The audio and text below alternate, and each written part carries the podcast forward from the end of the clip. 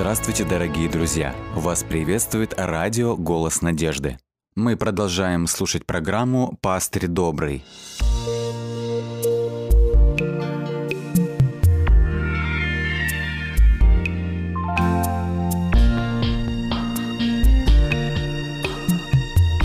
Программа «Пастырь добрый».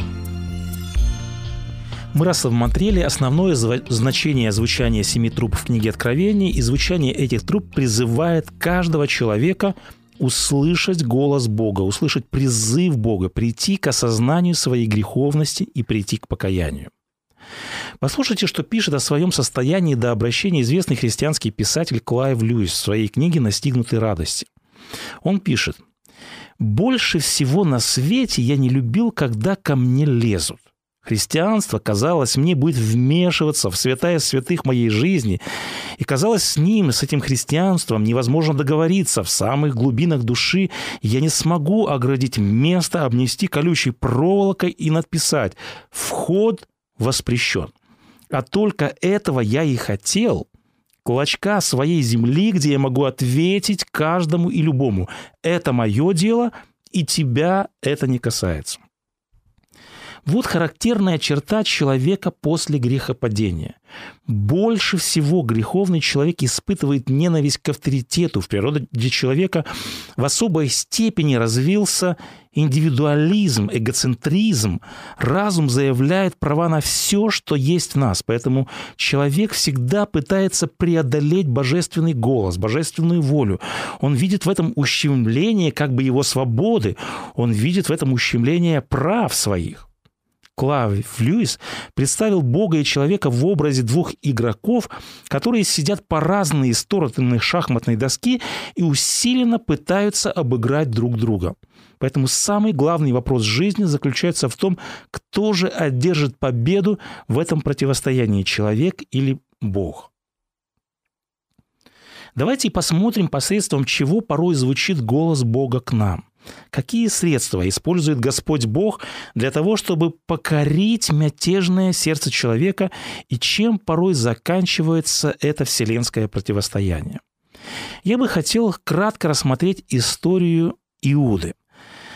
Это был высокорослый человек, как о нем говорится, который обладал несомненными преимуществами и достоинствами. По замыслу Бога он должен был стать особым благословением для мира, как и все остальные ученики Иисуса Христа.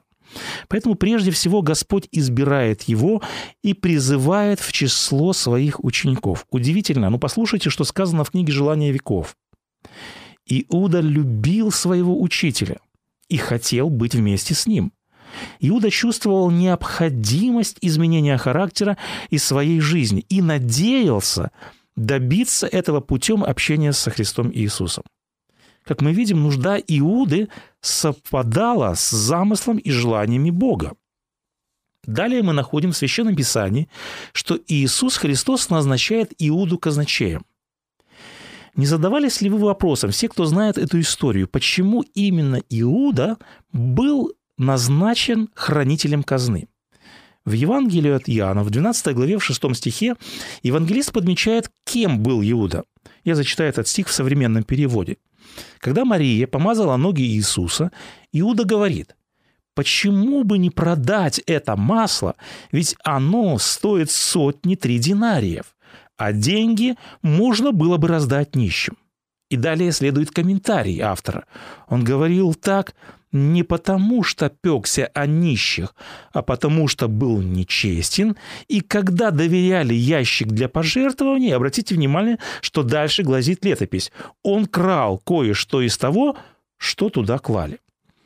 Евангелист прямо говорит о том, и в синодальном переводе сказано это конкретно и понятно, что Иуда был вор. Знал ли Христос слабое место Иуды? Конечно же знал. Тогда возникает вопрос, почему же Христос назначает его на эту должность? Ведь, как говорят сегодня, там, где тонко, там и рвется. Такого человека следовало бы отстранить, насколько возможно, подальше от казны. Однако послушайте, что об этом говорится далее в книге «Желания веков». Иуда не сознавал своих слабостей И поэтому Христос поставил его в такое положение, которое могло бы помочь Иуде увидеть слабости и избавиться от них. Как мы видим, все это не случайно. Для чего Христос ставит Иуду в такое положение? Чтобы ввести его в искушение? Наоборот, мы видим, чтобы помочь Иуде увидеть слабости и избавиться от них. Однако помогло ли это Иуде? Помогло ли Иуде увидеть свое состояние и избавиться э, от своих недостатков? К большому сожалению, мы находим, что Иуда продолжал потворствовать своей алчности. В чем порой заключается одна из самых больших проблем греховного человека? Это неспособность увидеть свое подлинное состояние. Это неспособность адекватно оценить свое положение. Вот поэтому первое, что желает сделать Господь Бог, это открыть человеку глаза на то, в каком мире он живет и в каком состоянии находится его сердце. Что для этого делает Господь Бог? Что приходится делать Богу? Как мы прочли, Господь ставит нас в такое положение, которое могло бы помочь нам увидеть слабости и избавиться от них.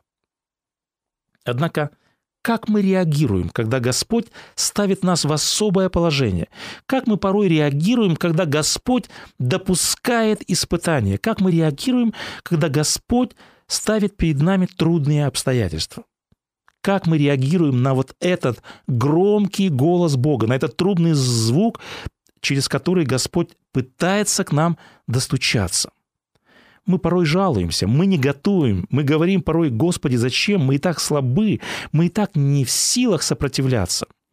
Однако скорби этого мира – Порой это тот вечный зов, это тот колокол, набат, трубный звук, в котором Господь обращается к человеку, чтобы он начал видеть свое подлинное состояние и побудить человека искать выход. Поэтому как это не просто принять, но Писание говорит, что наша задача не в том, чтобы счастливо прожить в этом мире, а, как говорит автор, в том, чтобы страданиями добыть себе истинное отношение к себе, к жизни и к вечности. Иуда не преодолевает свой порог. Он идет дальше и замышляет коварное предательство Христа. В 13 главе Евангелия от Иоанна говорится о том, что Христос знал о планах Иуды. Он даже цитирует 40-й псалом, где сказано «Даже человек мирный со мной, на которого я полагался, который ел хлеб мой, поднял на меня пяту». Что значит разделить вместе хлеб на Ближнем Востоке? Значение совместного вкушения хлеба в Ветхом Завете – это выражение мира, это выражение братства и дружбы. Поэтому мы находим вот такое удивление Христа, идущий со мною, поднял на меня пяту. И на этом этапе Христос предпринимает, казалось бы, самый действенный шаг. Он использует самое действенное средство. Снова же в книге «Желания веков» мы читаем – во время пасхальной вечери Иисус показал, что знает предательский замысел Иуды. И заметьте, что далее сказано. «И Христос послужил Иуде с такой же любовью и с такой же нежностью, что и остальным ученикам». Господь Иисус склоняется в смирении над своим предателем и умывает ему ноги тронуло ли это действо Христа сердце Иуды? Мы читаем далее в книге «Желания веков». Но и этот призыв любви остался безответным. Один христианский автор однажды сказал, «Когда Господь хочет отвратить человека от греха, Он предлагает посмотреть Ему, то есть Христу, в лицо, а потом задает вопрос – можешь ли ты посмотреть мне в глаза, а потом пойти и сделать то, что задумал? К большому сожалению, Иуда сделал именно это. Он посмотрел в любящие глаза Иисуса, но, увы, вышел, чтобы совершить свой злой умысел. И теперь давайте посмотрим, каким был последний шаг Господа – После того, как Иуда совершил предательство, в Синедрионе Иуда бросился к ногам Иисуса, умоляя освободиться от уз. И далее сказано, Иисус не произнес ни единого слова осуждения. Он посмотрел на Иуду состраданием. Иуда совершил самый ужасный поступок. Некто сказал, что более ужасной сделки история не знает. Но о чем должен был сказать Иуде взгляд Христа? Какая весть, какой зов содержался в сострадательном и неукоряющем взгляде Христа? Готов ли Иисус Христос был простить Иуду? Как это невероятно, но Иисус Христос готов был простить своего предателя. Вот почему он не сказал ни единого слова осуждения, ни единого упрека не прозвучало из уст Христа. Иисус Христос давал Иуде еще один шанс. Однако раскаивается ли Иуда? К большому сожалению, этого не произошло. Как мы видим, Иисус с удивительным долготерпением обращается с Иудой. Он использовал все возможные средства, чтобы спасти Иуду. Однако в конечном итоге Бог, если можно так сказать, проигрывает эту партию и теряет человека. В книге «Желание веков» образно об этом сказано так. «Волны любви, которые вновь и вновь возвращались к Иуде, еще более могучим потоком разбились гордыню этого человека. В 4 главе книги «Бытие» мы находим историю Каина. Господь неоднократно предупреждал Каина о том, что у дверей его сердца лежит грех. Однако Каин также не внял предупреждению Господа. Каин уходит от Бога. Ему смертный приговор подписывает не Господь Бог, а его гордыня. В истории Каина самые страшные слова звучат так. «И пошел Каин от лица Господня. Страшные слова. Нет страшнее этих слов, и не дай Господь, чтобы когда-нибудь эти слова прозвучали по отношению к нам. Ушел Каин от лица Бога, так и не смирившись. Он ушел и обрел смерть. Смерть себе и всем последующим поколениям, которые продолжают служить своей гордыне, которые продолжают поступать в соответствии с хотениями своего самолюбивого, ожесточенного и злого сердца. Сколько Каинов сегодня ходит по нашей истерзанной грехом земле? Однажды Иисус Христос стоял на Илионской горе и со слезами произнес «Иерусалим, Иерусалим, сколько раз я хотел собрать тебя, как птица собирает птенцов своих под крылья, но ты не захотел». Господь безудержно и безутешно скорбит о каждом, кого он потерял. История Иуды, история Каина – это предостережение каждому из нас. Это история о том, как страшно и как опасно постоянно оправдывать грех, постоянно потакать греху, упорствовать во грехе и самое главное – игнорировать голос Бога, игнорировать трубный глаз Господнего глаза. Мог ли Иуда представить себе в самом начале своей жизненной истории, своего жизненного пути, что сценарий его жизни будет иметь такой конец? Конечно же, совершенно он не представлял себе, он и не мог подумать об этом. если история Иуды уже закончена, то история нашей жизни еще продолжается. Господь сегодня в своей любви, желая спасти нас, делает шаги. Он ставит нас также – в особое положение, чтобы мы увидели себя, свои недостатки. Он неоднократно проявляет свою любовь и милость. Мы не раз встречаемся взглядами с нашим Господом. Господь использует все возможные средства. Он посылает знаки, Он посылает предостережения. Господь неоднократно обращается к нам посредством своего трубного глаза, трубного зова. Поэтому, как один автор однажды подметил, мы можем сколько угодно ошибаться. Мы, в общем-то, и делаем это каждый раз. И далее автор говорит, только не зажмуривайте глаза, не закрывайте уши, и вы увидите и услышите сигнал об опасности, прежде чем зайдете слишком далеко. Иуда упорно пренебрегал голосом Бога. Иуда э, упорно пренебрегал глазом Святого Духа, до тех пор, пока не утратил полностью способность распознавать грех и раскаиваться в нем.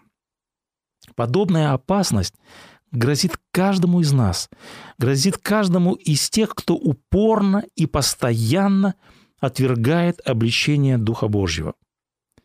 Упорное и постоянное сопротивление голосу Бога приводит к тому, что у человека притупляется способность слышать Бога, и в результате ожесточается сердце человека.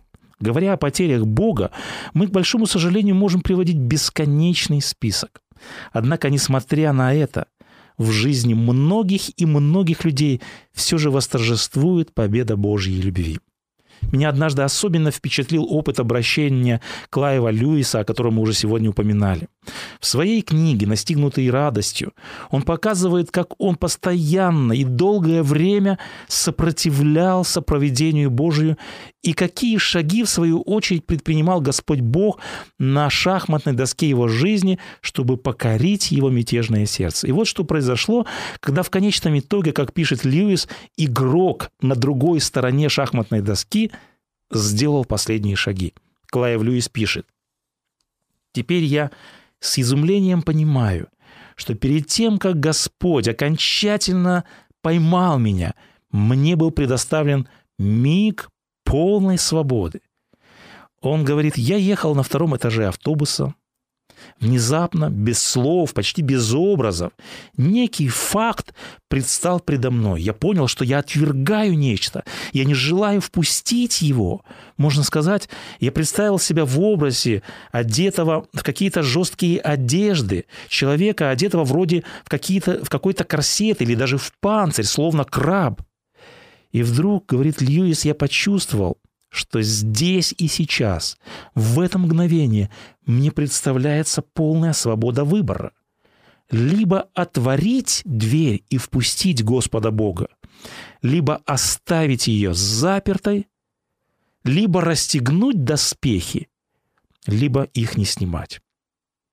Я знал, что, открыв дверь, сняв броню, я уступлю вот этому неведомому Богу – я должен был сделать выбор. И вот я решил открыть дверь, расстегнуть броню, ослабить поводья. Затем мое чувство, говорит Льюис, обрело образ. Мне показалось, что я снеговик, который наконец-то начал понемногу таять. Я чувствовал, как таяние начинается со спины. И тогда я еще не догадывался, что Господь Бог как-то связан с радостью. У меня были все основания предполагать, что в первую очередь эта личность, эта божественная личность потребует от меня полного и безоговорочного отказа от всего, что я называл для себя радостью. Когда меня втащили через порог вот в это сокровенное, сакральное пространство, изнутри мне казалось не доносилось ни одной мелодии, ни одних, никаких ароматов райского сада. И вот ночь за ночью я сижу у себя в колледже, и стоит мне хоть на миг отвлечься от работы, пишет Льюис, как я чувствовал, что постепенно и неотвратимо ко мне приближался тот, встречи с кем я так хотел постоянно избегать. И все же то, чего я так страшился, чего я боялся, чего я пытался избежать, наконец свершилось. В Троицын семестр 1929 года я сдался и признался, что Господь есть Бог. Я опустился на колени и произнес свою первую молитву. И далее Льюис говорит, блудный сын хотя бы сам вернулся домой. Он сам возвратился к Господу. Он сказал, «Отче, я согрешил пред тобой». Но далее пишет Льюис, как воздать мне той любви, которая отворяет двери даже тому, тому, кого пришлось тащить силой. Я ведь брыкался и отбивался и оглядывался, куда бы мне убежать. Заметьте, что дальше говорит Льюис. Мы должны понять, что единение с божественной природой – это блаженство, а отлучение от нее, побег от нее – это ужас и мрак. Судя по названию книги «Настигнутый радостью», Льюис показывает, что Бог любви, который желает вернуть утраченные с ним отношения, он настигает человека. Господь Бог как бы догоняет его, и в конце концов, как пишет Льюис, он окончательно настиг меня – Льюис стал чувствовать поступ Бога, Бога, который идет за ним, Бога, который настигает, э, Бога, который настигает нас, двигающихся зигзагами и всегда норовящими ускользнуть от Него. Почему человек порой, что есть мочи, бежит прочь от Бога? Почему человек порой так упорно сопротивляется воле Божьей и не желает слышать глаз Бога, зов Бога, его трудный звук? Потому что человек думает, как пишет Льюис, что у него отнимут то, что он называет радостью и свободой. Потому что человек боится, что Господь потребует от него все, безусловной сдачи. Боится, что он потребует от него и на него все права. Христос порой изгнан из своего храма, потому что многие опасаются, что он будет слишком расточительным и дорогостоящим гостем. Однако Священное Писание говорит, что неповиновение Богу – это ужас, мрак и невыносимое рабство. И в то же время повиноваться Богу, отдать Ему все, сдаться на Его милость, услышать Его глаз и покориться Ему – это рай, это подлинная свобода и радость.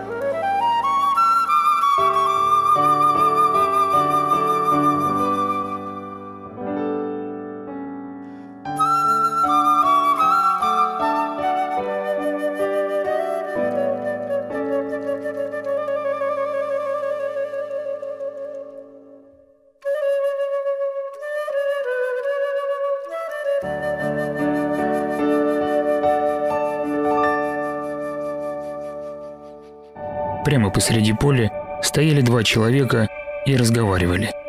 Один из них, нереально высокий, держал в руках длинное бревно. Издалека казалось, что он где-то раздобыл молодой кедр для строительства. Другой, хотя и был рослым мужчиной, казался подростком рядом со своим другом. Оба они были родом из города-крепости, известной своими виноградниками и архитектурой. Город выглядел сказочно из-за монументальных построек, которые возводил древний род великанов, живших в нем.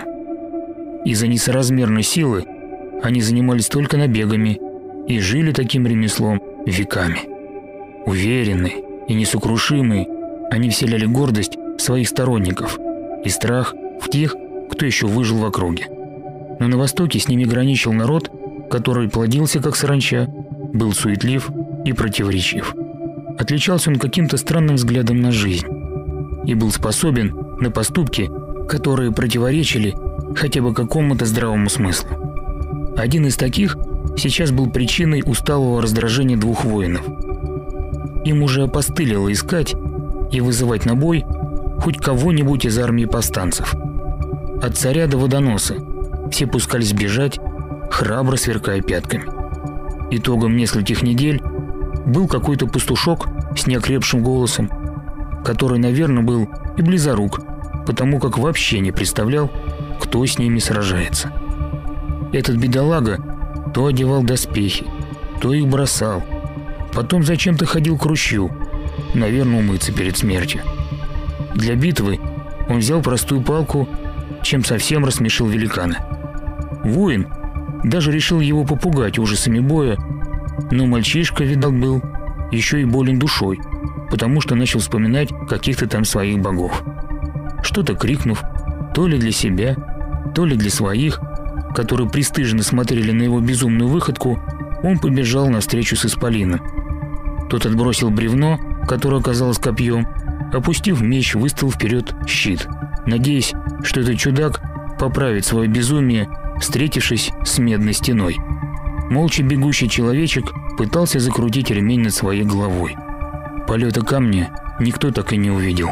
Просто услышали глухой удар, проломивший череп великана и страшный крик оруженосца. Первая книга царств, глава 17. С вами был Александр Медведков. Заходите, пишите и оставляйте отзывы на сайте голоснадежда.ру.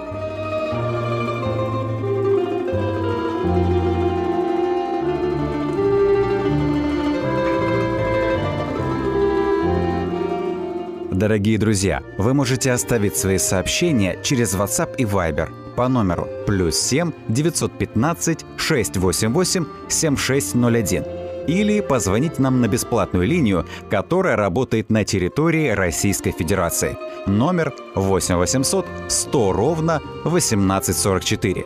8 800 100 ровно 1844.